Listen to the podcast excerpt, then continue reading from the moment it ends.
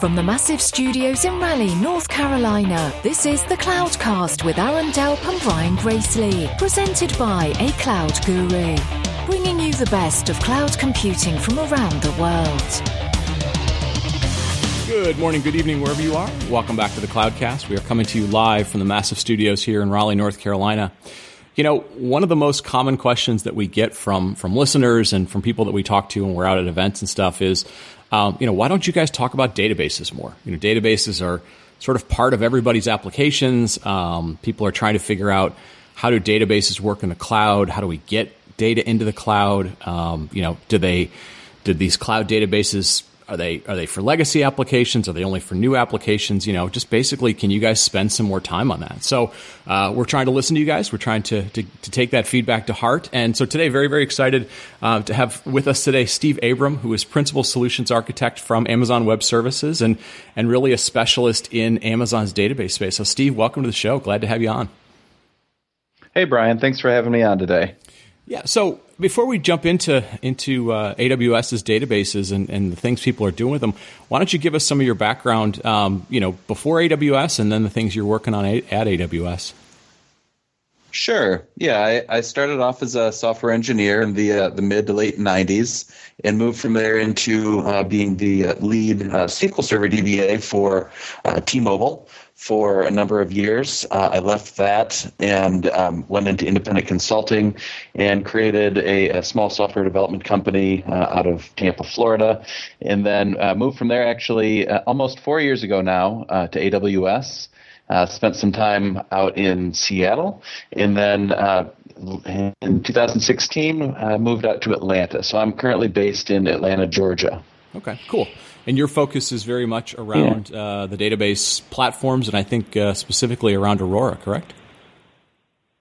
Yes, that's correct. I, I, started out at AWS as a what we call a generalist solutions architect, where I covered the entire platform, and last year decided to uh, really dive deep into the database technologies. And yeah, I, I work very closely with the Aurora team. Excellent, excellent. Well, look, let's let's start by sort of talking. You know, given given your background, having you know worked on SQL databases, not in the cloud, and um, you know, and then obviously you know with with cloud databases, let let's talk. Kind of let, let's start from the beginning.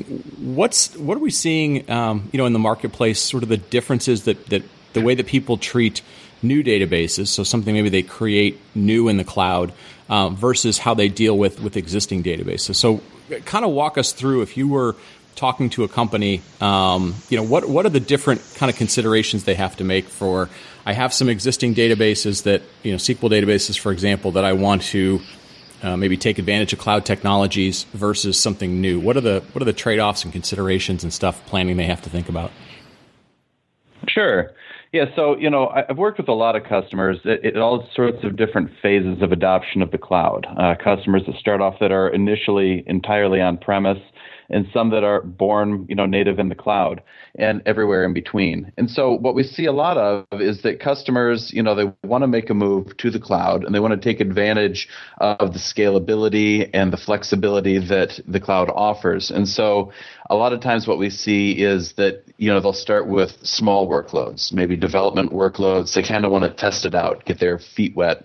And so they'll, they'll start off by doing that and then so they usually what we see a lot of times if they're brand new to the cloud is they will they'll they'll launch their databases on EC2 right? And EC2 is of course our you know uh, it's our uh, compute cloud. It, it allows you to run really anything. There are VMs in in the cloud right? right. And so that gives you know our customers the flexibility to run any type of workload that they like and then what we see is after they get sort of used to the idea of running in, uh, you know, in EC2, then they might take advantage of some of our, you know, RDS, which is a relational database service, which is more of a managed offering. Right. Right. And so so you know we, we see like i said initially those initial you know dev workloads and then once they gain some familiarity and comfort with working in the cloud then we see some you know smaller production workloads and then eventually it will ramp up into full blown a, lot of times all in into the cloud. Okay. And and as you're as you're talking to those companies do you find that you know more of their interest these days is let's let's start um, let's sort of you know build new databases in the cloud. Whether again, like you said, leveraging you know kind of they run at EC2 or or an RDS service or something, or do you see them? Is there is there more interest in I want to migrate an existing database? I just want to take advantage of um, you know the the, the elasticity, the on-demand capabilities, whatever that might be of the cloud? Is there more interest in in new versus old, or is it still a, a pretty good mix between the two? So it's a good mix, but what I think really differentiates are, you know, sort of I guess startups versus versus uh, maybe larger enterprise or more seasoned companies. So obviously, if you're if you're a, a larger, more seasoned company, you already have an existing uh, large footprint on premise, right? And so in in those scenarios, it's more of a migration story. With startups, we see a, a lot of companies, and especially you know it's one of the great things about the cloud in general is if you're a startup and you you don't have you know the resources to you know buy things like SANs right. or you know expensive hardware it's it's easier to start your business you know with that sort of elasticity and use what you need as you need it sure, sure. right no, makes total sense what, yeah. Now, for, for those customers that, that want to do a migration, so you're a you're, you're an enterprise company, maybe you're an enterprise company out of Atlanta, right in your backyard or something. What what type of tools are available for them to to help them migrate a database into the cloud? Yeah, so with that, it there are a couple of options. I mean, you know, first, you know, what we see a lot of customers do is they are they're using an engine on premise that they're already familiar with. Mm-hmm. And so, you know, step 1 is just I want to get into the cloud, right? They're not really looking to change engines at that point. They just have, say, a SQL Server database, for example, that they want to move from on premise into the cloud. And so in those scenarios, we usually recommend that they leverage the native tools of whatever engine that is. Uh, those native tools, you know, because you can leverage those and it's it's easiest to move you know from the same engine to the same engine a lot of times we see customers use direct connect which is you know it's a circuit where you can have a dedicated pipe between your data center and AWS, and so you've got dedicated bandwidth, uh, so that it you have you can really essentially extend your on-premise network into AWS, and so that allows you to really look at it as an extension of your data center, and then it's as simple as just doing you know a migration from essentially, logically speaking, one data center into another. Uh, for very large databases, maybe data warehouses, uh, we have Snowball, uh, which is a device that uh, you know we ship directly to you, and then you can plug it into your network, and then it becomes a device on your network where you can move you know terabytes of data onto that, and then ship it overnight uh, back to AWS, and we load it into S3 for you, so that you can load it into your database. And so if you're if you're doing a, a massive migration like that, or even Snowmobile, which in, in some of the more extreme cases is an actual semi that you know pulls up to your data center and allows you to load lots of data onto it and then load that into AWS. It's a lot faster than trying to push it across the wire. Um, we have, and, and even for RDS, for example, we have the ability to take, you know, native SQL Server backups, for example, put them into S3, and then do a restore directly into SQL Server RDS or a backup uh, the other way if you want to come out. Okay. Now, if we're looking at heterogeneous type of migrations and we see a lot of customers do this because you know we have a lot of customers you know they, they love you know initially working with the commercial engines because they've they've got great features right mm-hmm. but they also can sometimes be uh, cost prohibitive right the licensing sometimes can you know get a little bit out of control and you know with open source engines available and even with things like amazon aurora that you know incorporates a lot of these enterprise features and some of these uh, you know features you would find in commercial uh, software, uh, a lot of customers are looking to make the migration from you know a, a commercial engine into one of these open source engines. And for that, uh, the, the, the the tool set that we generally see and generally recommend is a combination of what we call the schema conversion tool, mm-hmm. and then the database migration service or DMS. Okay. And so what that what that looks like is with the schema conversion tool. Let's say that you have an on-premise Oracle or SQL Server database, for example, and you wanted to migrate it to, you know, Postgres or MySQL or Aurora, which is either Postgres or MySQL as well, then the schema conversion tool is a downloadable executable that you can run locally, and you can, it will analyze your source database, and then it will generate for you first a report of you know what what needs to be changed and you know some of it can be done automatically and the schema conversion tool will do that for you automatically. It'll generate sql scripts for you for you, or if you'd rather, it will apply it directly to the target. And then for the things that it cannot, you know, directly change, it, will give you a report and outline, you know, what needs to be done and what the level of effort is that's involved in that. Okay. So we see a lot of customers when they're moving from a commercial engine and, for example, looking at Aurora, that they will, you know, they want to say, well, should I look at, you know, the MySQL engine or the Postgres engine? And so, you know, we'll have them run that and it'll give them an idea of what the level of effort is for both. Okay. And then once once they are able to sort through the schema, then the database migration service is it's a replication service really that allows you to copy the data from your source to the target.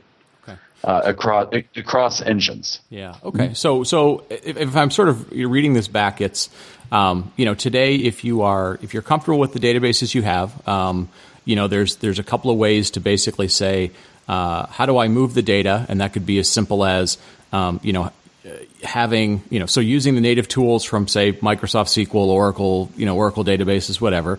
Um, you can enhance that by saying we can give you way more sort of dedicated bandwidth using Direct Connect. Um, or if if it's too much data, we can basically send out devices, whether they're smaller devices or big devices, to to sort of take copies of your of your data via disk. So uh, there, there's ways to deal with that, and then the migration tools are really there if you say, hey, you know, we, we'd like to have somewhat similar functionality, but you know, with a different with a different price point, with a with you know, sort of less.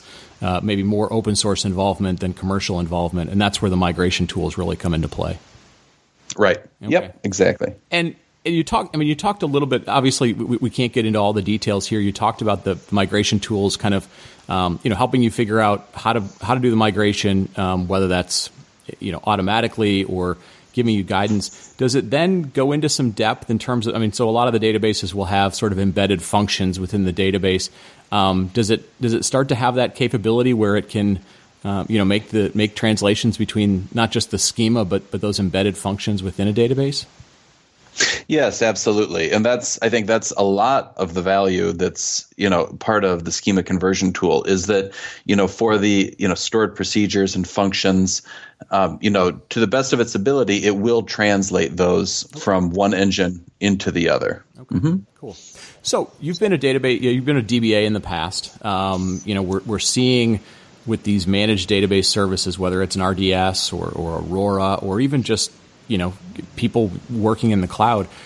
As you talk to DBAs, uh, you know, as customers, people in the field, like how is their world evolving uh, in, in dealing with the cloud? You know, whether it's uh, you know good or them them feeling like wait maybe I'm not doing as much as I used to. Like, what's the sense from DBAs of, of what their role now looks like uh, dealing with cloud databases? Sure. Yeah. So, I mean, back when I was a DBA, uh, you know, you know, many years ago, everything was very manual. Mm-hmm. Everything from provisioning servers to managing backups to analyzing uh, error logs, things like that. And so it, it required a lot of what we, you know, frequently call undifferentiated heavy lifting, mm-hmm. right? And so, you know, moving to the cloud, um, you know, will eliminate a lot of that type of work. But the type of work that still remains, and what I would argue even more critical to the business, is things like performance tuning around queries for example, uh, working with application teams and being able to, you know, improve performance at the application level, and being able to really focus on driving value for, you know, for the business, in, you know, in in creating, you know, new features and new you know other other things that you know add to the, the business value. The other stuff is still important. For example backups obviously are critical but but that's something that is it's more of a you know a business continuity issue right? You need to have that you know to make sure that your business stays in business uh, but you you it doesn't add additional value. And so the role I think of the DBA as it shifts is to, you know, be able to you know, not have to do all of the undifferentiated heavy lifting, be able to add more to, you know, the, the value proposition and the growth, right of the business. Okay, no, it makes makes sense. You know, I, have been I've been mm-hmm. watching the I've been watching the keynotes uh, from reInvent the last couple of years. Um, you know, I think it was a couple of years ago that that Aurora got announced, and and the way I, I was sort of logically following it was was kind of the way that you explained it. Right, I, I could start off with uh, running a, a, database basically myself on on EC2. Um, uh, you know, maybe it's a SQL database, whatever it might be. Um, at some point, maybe I say that, that seems like a lot of work. I can I can use one of the native RDS SQL services, and then Aurora came along, and and Aurora it, to me it jumped out and it sort of said like, uh, we will help you. We'll make it much simpler for you to manage things like like I/O to storage. Um, you don't have to really think about that too much. Um, we'll sort of manage uh, you know, kind of the, the expansion of how much space you need or, or that. Um, and then it sort of evolved to we will do those those like we'll replicate the database across multiple regions so you don't have to really understand you know how to do you know multi-site stuff and and then this last year uh, you know Andy Jassy was sort of talking about Aurora in the context of like serverless databases um, can, can you give us a sense just kind of like how has has Aurora which is really the the flagship you know database now for for SQL. Like, how's that evolved, and and and what are the you know what are the ways you're trying to make that simpler? I guess if, if I'm understanding it correctly. Yeah, no, I think I think you're right on. Like you said, EC2 it gives you you know sort of the baseline line to start RDS. We take a lot of that heavy lifting, and Aurora is actually you know technically part of RDS, and right. so you get all the value of RDS plus these additional features. And I think that you know the, the most critical piece of Aurora that maybe is not fully understood, you know, by a lot of customers is how the storage engine works. And, and the storage engine itself is what allows us to create so many of these additional features. Um, you know, just in a real high level, you said, you know, we replicate the data across these six different storage nodes you know, across what's important is what, what that essentially gives us is it gives us, logically speaking, what looks like a regional SAN. Okay. Right, and so that allows us to do things like, for example, last year we allow we you know so for example when you launch a an Aurora reader, normally if you were to use MySQL and you wanted to create a reader, you would need to you know dump the data, copy it over, load the data, and then catch up using binlog replication. With Aurora, it doesn't work like that at all. Instead, when you create an Aurora reader, we light up a new instance, and that instance just attaches directly to the same logical storage volume that the master has been writing to the entire time. That means that we don't have to do that dump copy load and then catch up with binlog. Instead, we can bring a reader on in a matter of just a couple of minutes. Okay. And so one of the things that allows us to do is, you know, when you look at an Aurora cluster, you know, there's a cluster endpoint, which is always pointing at the master and is read write. And then we also have a reader endpoint, which does a DNS round robin sort of load balancing across your pool of readers. And so what we added late last year was the ability to auto scale those. And so that's not really feasible or practical in a traditional MySQL type of an environment because it takes so long to bring up those readers. But with Aurora, you can spin them up and spin them down pretty rapidly. Um, and then in addition to that, we're also able to deliver, you know, on a, on a very you know regular basis 10 to 20 millisecond latency between that master and the reader okay Okay. Right. Yep. And so because we're again we're reading off of the same storage volume. But uh, back to you know you I think your original question you're talking a little bit about serverless and uh, you know serverless I think is very exciting technology that you know it allows customers to let's say that you have um, a development team and that development team is you know working on developing an application. And so if you have an aurora instance or really any database instance for that matter and it's it has your data and you're working on it and then your developers go home at the end of the day and nobody's accessing it but most of the time that instance will remain on and running for all of those hours that everyone's sleeping and in incurring fees, right? Mm-hmm. So with Aurora Serverless, um, you know, you can specify scaling options, right? And so when your developers go home, it can essentially shut down your instance. And when you come back in in the morning, in about three to five seconds from the first contact to that serverless endpoint, it's back online and running. Gotcha. And in the way that we're doing this really is is that we have a managed proxy that sits in between, right? And so normally your application would talk directly to an Aurora instance, mm-hmm. what is essentially you know, under the covers an EC2 instance. And so if you needed to scale an Aurora cluster, um, you know, it would require, you know, you know, resizing that instance and breaking the TCP connection from your application to that Aurora instance while that resize is happening, or maybe you would fail over if you're in a multi-AZ configuration. With with serverless, what happens is, is your application is talking directly to that proxy endpoint.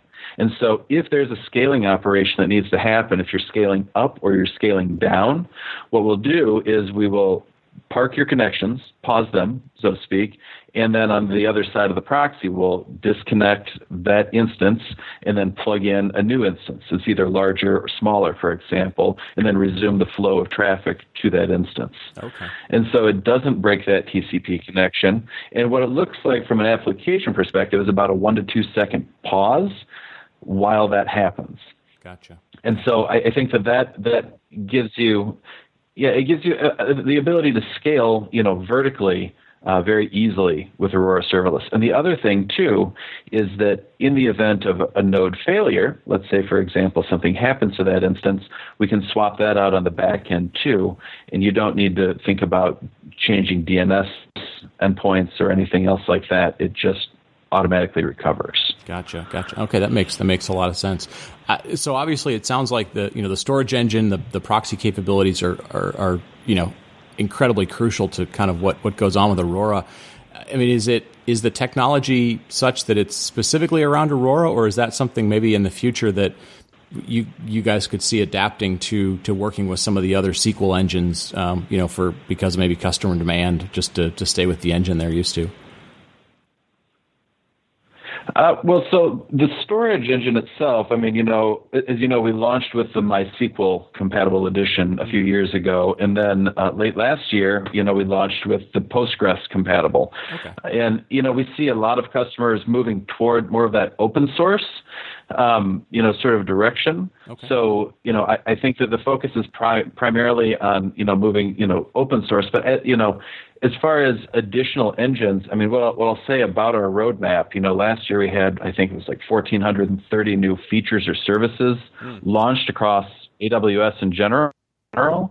And 90 to 95% of that roadmap is directly driven from you know what we call PFRs or product feature requests from our customers. Okay. So I, I, routinely, when I'm talking with customers, they will say, you know, we really like this this service. You know, we like Aurora, for example, but we would like it to be able to do this, gotcha. right? Or maybe you know we'd like you know we like it in the MySQL edition, but we'd really love it in a Postgres compatible edition. And so we take that back, and that's what what drives that roadmap and those 1,430 you know features or services that you know we released last year. Okay. Well, very cool. So, well, listen, uh, I want to I want to ask one more question, and and this is obviously one that you know could go on for a long time, but I kind of want to hit on some highlights of it. Um, you know, obviously the the, the concept of, of microservices uh, gets talked about by a lot of different people and or and, and sometimes it's it's in the same vein of, of databases, right? You're going to have companies, maybe startups, that are saying we're going to build our applications from from, from scratch. Uh, we're going to start with sort of a, a microservice approach, um, and you've got other companies who who have existing applications that that they try and break up um, from a monolith into microservices. And and a lot of times I'll I'll hear people say, well, you know, breaking up the application is is sometimes the easier part, uh, you know, relatively easier. Um, and then they go, you know, trying to break up a monolithic database, an existing database, to be more kind of microservices friendly, if you will, is is is more difficult. Have you, you know, in, in talking to people or in looking at the technologies that you offer, have you found, um, you know, some practical guidance in terms of how do you kind of match a database being being maybe broken up to be more microservices friendly, or is it is it still just you know you need SQL databases the way they are or whatever whatever's out there? Yeah, we see this all the time, and, and what it commonly looks like, you know, coming in is it, may not be you know obviously a microservices discussion mm-hmm. up front but what it looks like is you know the relational database in general has become something of a swiss army knife okay. um, in you know you know in the technology world right and so what we see is that we see the relational database used for OLTP workloads. We see it used for data warehousing workloads. We see it used for what are essentially key value lookups or, you know, something that would fit more into a NoSQL workload. Mm-hmm. Really any type of workload. And, and we see, you know, we'll see one large monolithic database with all of these different types of workloads packed into that. Okay. And so what we what we do is, you know, with one of the great things about the cloud is that, you know, you can you can provision and create very quickly you know new databases of varying sizes i mean you know we're looking you know if you're looking at you know anything from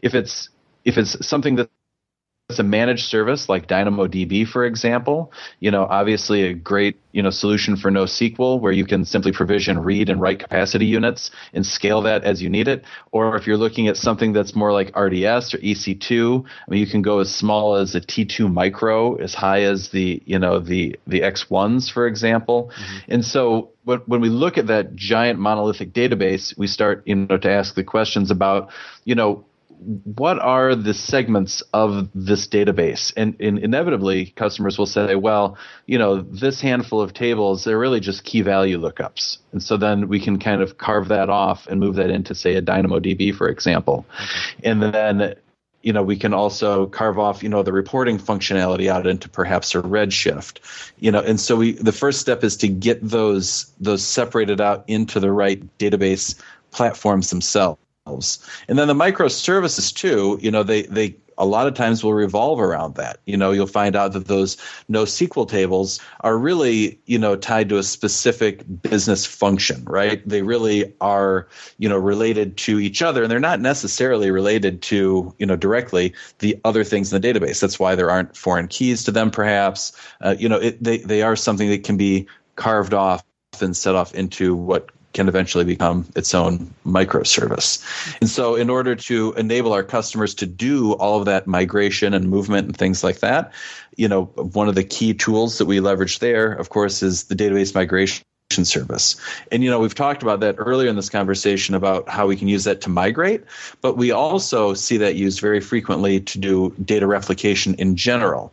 So, you know, you can replicate you know, say from uh, if you want to, if you have an OLTP database, right, and you have data coming in, you can have DMS running constantly and replicating that data out of there into, we'll say S3 as part of your data lake, or maybe you want to replicate it into, you know, Redshift or some other data store for reporting purposes, or even, you know, just a subset of those tables into a different, you know, a dedicated reporting database is a very common example. Okay. So you're seeing people that, that so, sort of take the approach. I mean, the, the, the thing with monoliths when you're breaking them up is you're you're not just saying, well, let me just chunk this up into code. You're kind of saying, you know, wh- where is a business function within there?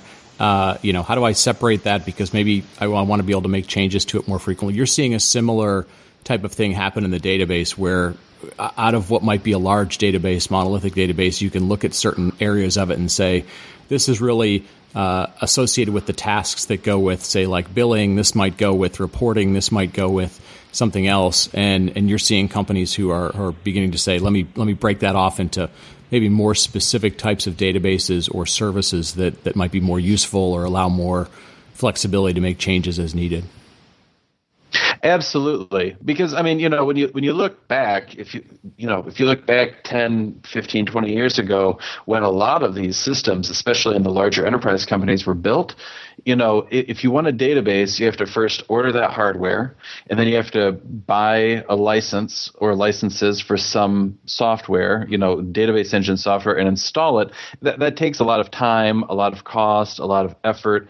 And so that's how everything ended up getting sort of you know compiled into that one large monolithic database gotcha. but with the ability now to to just so quickly spin up these these new resources in a matter of minutes it, it, it enables it empowers you know customers to break up that monolith and to use you know the right tools and the right size and you know be able to you know break up that monolith. Yeah, interesting. Very, very interesting.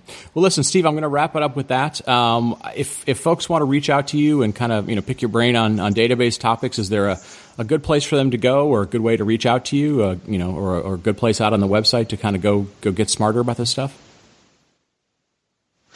Yeah, I mean, you know, website wise, I would just I would check out. We have quick start tutorials on AWS. It's a great place to look.